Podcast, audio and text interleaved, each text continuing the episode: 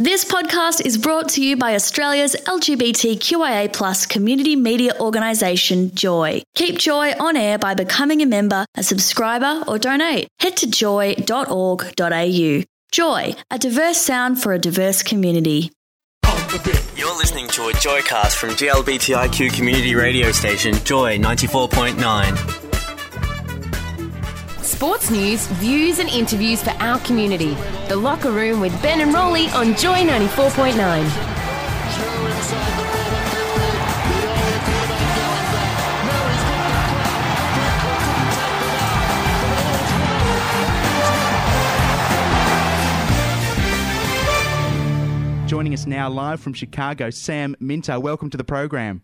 How's it going? Very well, very well. Uh, now, tell us, Sam, you're over there at Combustion, uh, which is uh, one of the US's uh, gay rugby tournaments in Chicago.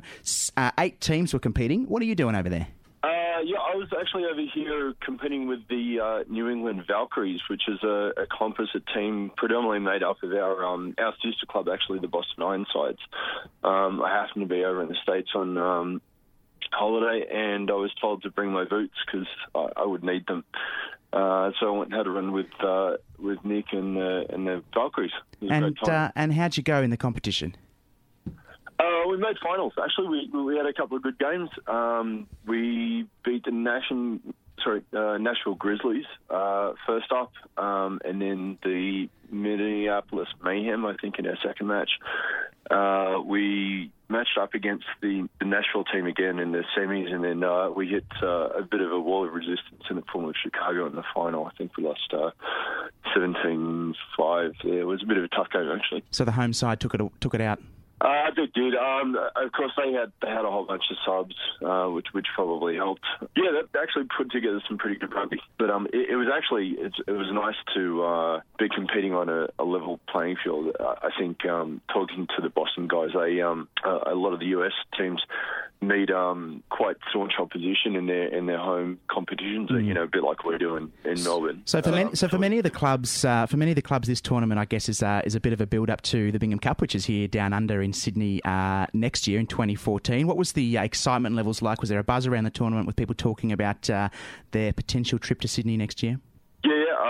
I mean, being only I think about 15 months out, a lot of the clubs are in um, in the process of uh, fundraising for their their Bingham Cup campaigns.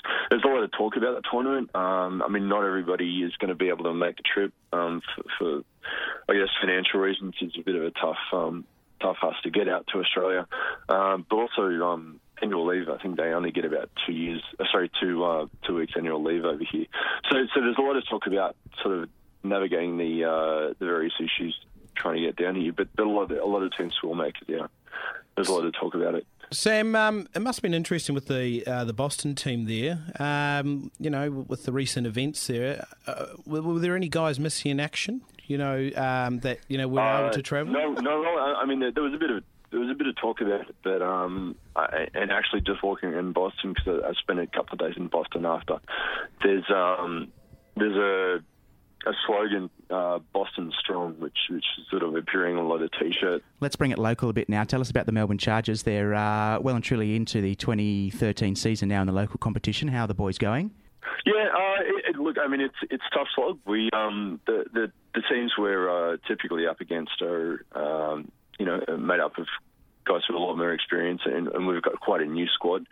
Um, How's how's Rolly go? the results haven't been going our way, but but the, you know we've yeah, our squad's uh, still really really good for numbers, and we're you know the guys are having fun. They're learning their rugby. Um, you know, and, and everyone's having a really good time. Sam, um, being Radiothon, how important is Joy uh, as a radio station? Oh, Rolly, that was a cash register. Another member has joined. Lydia from Nunawading. Lydia from Nunawading is a new member. Justin from North Fitzroy, a new member as well. Another two new members. Welcome to the Joy family. Oh, Fantastic. congratulations! I was about to ask a very serious sorry. and pertinent question, and then it comes some things are more important. I'm glad we know the priorities at this radio show. Um, Sam, I was asking a very serious question about how important Yeah, Joy was to. Oh, Um, I'll give you I'll give you a very serious answer to that question. and, I, and I'll make sure no community- cash to ring while you're trying to give it. well, as you know, our community partners are, are critical to our, our success. I mean, we um, we were building the Chargers. The, the main thing that we needed to rely on was uh, visibility and, and, I guess, exposure. And Joy has been a, a massive part in achieving that for us. Uh, I mean, if we don't have that kind of experience, uh, that kind of exposure, we can't can't fundraise, we can't recruit. Um, so Joy's been critical to, to the development of the club over the last four years. Now, Sam, I understand there's quite a few Melbourne players uh, that have been featuring in the tournaments in the US and uh, Europe over the weekend. So some of the Melbourne boys have been out competing overseas.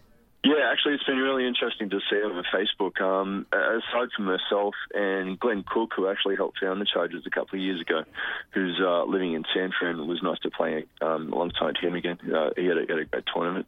Um, there's a couple of guys who are playing for the uh, at least one playing for the Kings Cross Steelers in the Union, Union Cup over in uh, Bristol. Uh, one of our more recent players, Rob Maher, was playing for the Berlin Bruisers. Uh, they had their first win at the Union Cup, which was pretty nice. Oh, there's another um, cash register, Sam. I've got to interrupt oh, you again. again. New members from the Northern Territory. Greg and Leo from Katherine East in the Northern Territory have uh, joined up as a family member.